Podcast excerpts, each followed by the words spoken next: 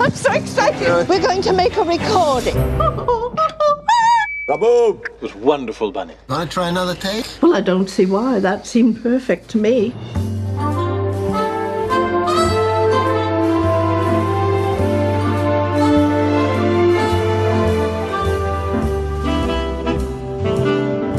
Guerreiros em Guarda, eu sou Marcos Moreira. Eu sou Thaís Freitas. E eu sou Fábio Moreira. E esse é o Sabre na Nós Podcast.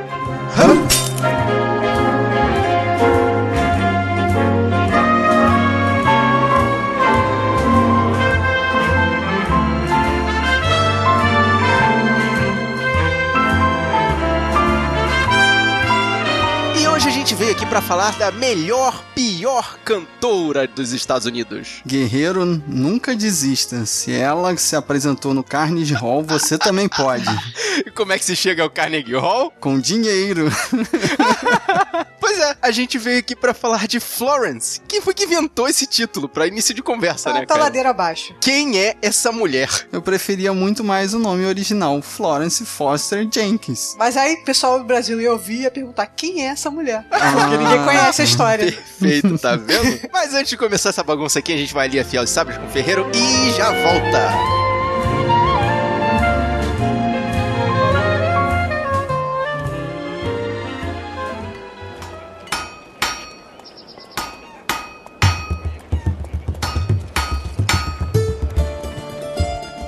E chegamos na melhor fase do ano, em que a gente vai ver um monte de filmes que a gente não espera, mas que acabam sendo os mais marcantes, os mais surpreendentes, ou os que vão ficar eternizados na história do cinema. E se você é hipster e fala, ah, mas esses são os que têm mais investimento em marketing, filme de Oscar não são exatamente os melhores. A gente tem que começar de algum ponto. Bom, vocês viram que os mais esperados por nós são os blockbusters. Então, nosso ponto de partida para os mais alternativos é a lista do Oscar. Vamos tentar falar do máximo de filmes possível por causa disso. Portanto, os programas dessa época vão ser mais curtos, sem spoilers e não vão ter leituras de mensagens. Desculpa aí, James. Mas primeiro, se houver spoilers, vão ser lá no final do programa e vai ter o aviso. Nem por isso vocês devem deixar de mandar sua palavra pra gente. Vamos ler todas as mensagens num momento de leitura futuro, assim que a correria do Oscar acabar. Então, guerreiro, se você quiser deixar sua palavra, manda o seu e-mail pro sabrenanois.sabrenanois.com.br ou entra aqui no sabrenanois.com.br e comenta os nossos posts. E vocês sabem, vocês podem encontrar a gente também pelas redes sociais, o Facebook, Twitter ou Instagram. É só procurar Sabe na Nós tudo junto. Se quiser deixar uma mensagem de texto ou de voz pra gente, você sabe que a gente tem o nosso WhatsApp. O telefone é 21 99569 0065. E para trocar uma ideia com a gente em tempo real, procura o nosso grupo no Telegram, Sabe na Nós. É o modo mais rápido e mais fácil de falar com a gente. E se você tá escutando esse podcast pelo seu navegador, você sabe que você pode baixar essa ou outras missões no seu celular, no seu iPod, qualquer dispositivo que toque MP3. É só assinar o feed que a gente deixa no post ou procurar pelo Sabre na Nós no seu agregador favorito, seja ele Android ou iOS. Então é isso, vamos lá para falar desse indicado ao Oscar 2017. Bora! Você está ouvindo Sabre na Nós.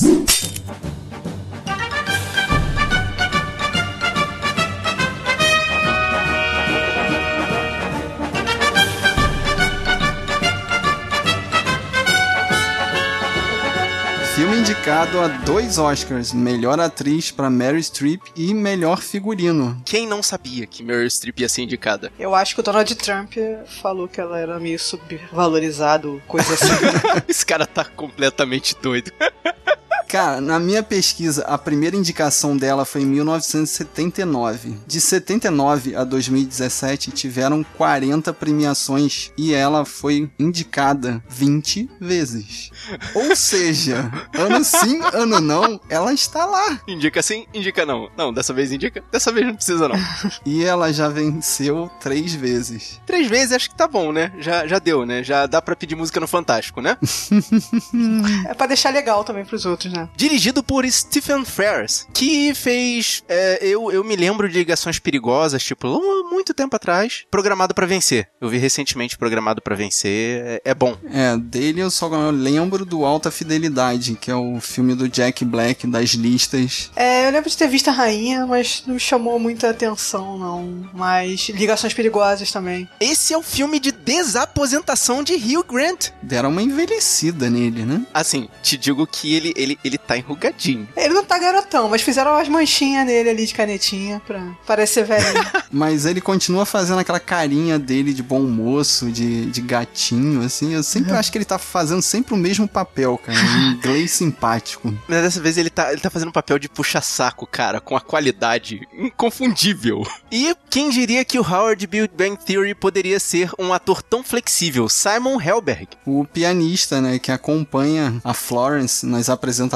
dela. O corajoso musicista que encarou essa roubada. Ele tava sendo muito bem pago pra É, isso. era o cara que tava mais precisando de dinheiro. não posso perder esse emprego, era, era o esquema.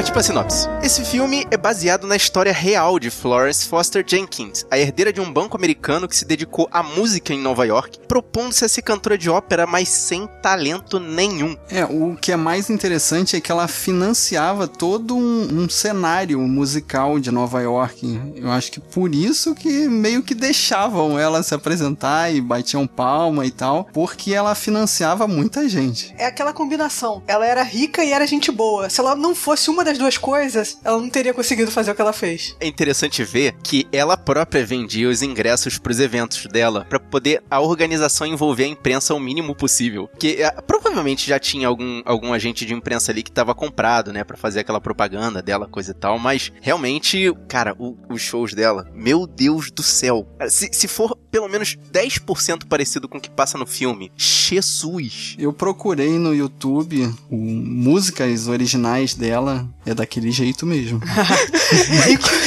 Inclu- Inclusive, o podcast, esse podcast vai ter meia hora e 15 minutos vai ser só de música dela. Vai fazer 15 minutos falando e 15 minutos só de música dela. Pra galera. E Josuelson, por favor, não faça isso. Bota só no finalzinho pro guerreiro que quiser, por curiosidade, se torturar. Mas vale dizer que nesse filme a gente reconheceu algumas músicas que não foram exatamente cantadas por ela, mas foram músicas muito famosas da nossa infância. Sim, umas músicas que passavam no Tom e Jerry, no Tom e Jerry bom, né? Aquele dos anos. Deve ser 70, pela 60, época do por filme. aí. 60, no pós-guerra ali. E na época que o Tom e Jerry passava músicas clássicas, né? Exatamente, que na época que o Tom e Jerry não tinha trilha própria, que eles puxavam de músicas eruditas clássicas, né? É, que também já era domínio público e eles não precisavam pagar ninguém. Pô, Isso. Exatamente.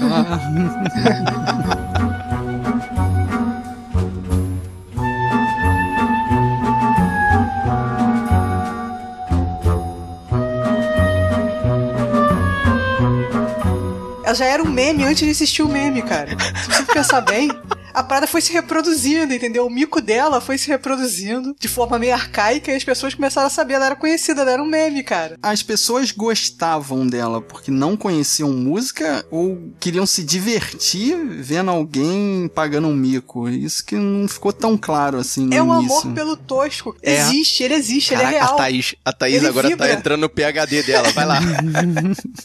As pessoas gostam do tosco, é por isso que existe o meme, por isso que eu falo que ela é um meme, entendeu? O meme tem que ser tosco. Eu achei que foi uma coisa meio telefone sem fio. Ela pretendia se dedicar seriamente à música e as pessoas interpretavam ela como uma comediante. Então, e o personagem do Hugh Grant meio que protegia ela, né? Porque a gente via em várias cenas ali ele tentando subornar os críticos pra não, não publicar nada que ofendesse ela, né? Sim, e teve muito crítico querendo ca- acabar com a carreira dela, né? Talvez pelo bem dela, talvez, sei lá, só pra vender jornal. Assim, essa parte do Rio Grande tentando protegê-la me lembrou muito aquelas comédias antigas mesmo, de, de anos 50, anos 60, aquelas coloridas, em que tem aqueles, aqueles comédias de erros, que um entra, outro sai, aí corre e tenta fazer, e tenta esconder alguma coisa de alguém. Isso que eu achei legal, foi a parte que eu gostei do filme. A parte que eu gostei do filme de verdade foi ver as caras e bocas do Cosme McMoon, né? O pianista que tava sendo feito ali pelo Simon Helberg. Ele fazia umas caras assim. Bastava a Meryl Streep abrir a boca É verdade, né? e ele, ele parecia até que diminuía de tamanho, cara. Ia se encolhendo e se encolhendo de vergonha. É divertido. Eu acho um filme divertidíssimo, assim. Eu achei, né, a, a Thaís Guerreiro, fique sabendo, que assim, na hora que ela escutou o podcast de La La Land e toda a minha revolta sobre aquele filme, ela falou assim, não, Marcos não vai gostar desse filme, esse filme vai- vai entrar baixo na, na, na- na medida dele. Não, cara, é, é divertidíssimo. Se você botar na cabeça que é uma situação, assim, quase impossível de acontecer na vida real, apesar de a gente saber que a história era real, é muito maneiro de ver essa situação, sabe? Alguém que realmente não tem medo de correr atrás do sonho. Mas eu acho assim que isso só aconteceu por causa da época, né? Da falta de. da dificuldade de divulgação, assim. Porque você imagina hoje em dia, se uma cantora pagasse um mico, fizesse um, um show ruim, o mundo inteiro ia saber. E nessa época, nos anos 40, fica mais complicado, né? Se a pessoa não tivesse lá dentro, Uhum. só ia ter como receber a informação por jornal, né? E a gente já falou que ele comprava os jornais todos. Vide a situação que aconteceu com a Adele no, no- na apresentação dela no Grammy, né? Que ela, ela tipo, errou uma nota lá no- nas vozes poderosas dela e foi, caraca, ela foi crucificada. Mariah Carey esqueceu a letra da música dela no show de Ano Novo, cara. Trocaram as músicas. Mas nem por causa disso elas ficaram menos ricas, cara. O pessoal gosta do tosco, cara. A galera gosta, você tem que ver, pô. É porque no final das contas, com essa nossa sociedade de internet, é, tudo acaba virando meio bagunça, cara. Mas é admirável ver o que essa mulher fez. A gente não falou, né? A cena, o cenário em que se passou essa história, que era durante o final da guerra, né? Em alguns momentos recebe notícias do, do exército, da marinha que tá lá enfrentando os alemães, né? E ela fica meio querendo fazer alguma coisa pra ajudar os militares. É, e ela mais do que ninguém tinha toda a capacidade, né? Ela era uma pessoa de bom coração e que realmente tinha condições de ajudar. Ela era uma pessoa muito boa, uma pena que, meu Deus, que falta de talento. Eu acho que ela, ela viveu o sonho dela, cara. Ela viveu a vida que quis porque ela não tinha vergonha de botar pra fora o que ela queria, que era mostrar a beleza que só ela, só ela mesmo via nessa coisa, entendeu? Nesses shows. Ela fazia o que ela amava, gente. E dane-se o resto, né, cara? Porra, abraçou o sonho dela e. Mas eu acho que ela só conseguiu viver esse sonho por causa do marido dela que protegia ela a qualquer custo, assim. Mas ele criou um ambiente, tudo bem, ele criou uma redoma de proteção em volta dela, mas na verdade ele criou uma vida de prazer pra ela. Ela já tinha tanta dificuldade naquela época, aquele mundo de ilusão que ele criou em volta dela acabou diminuindo é, as dificuldades e as dores dela, né?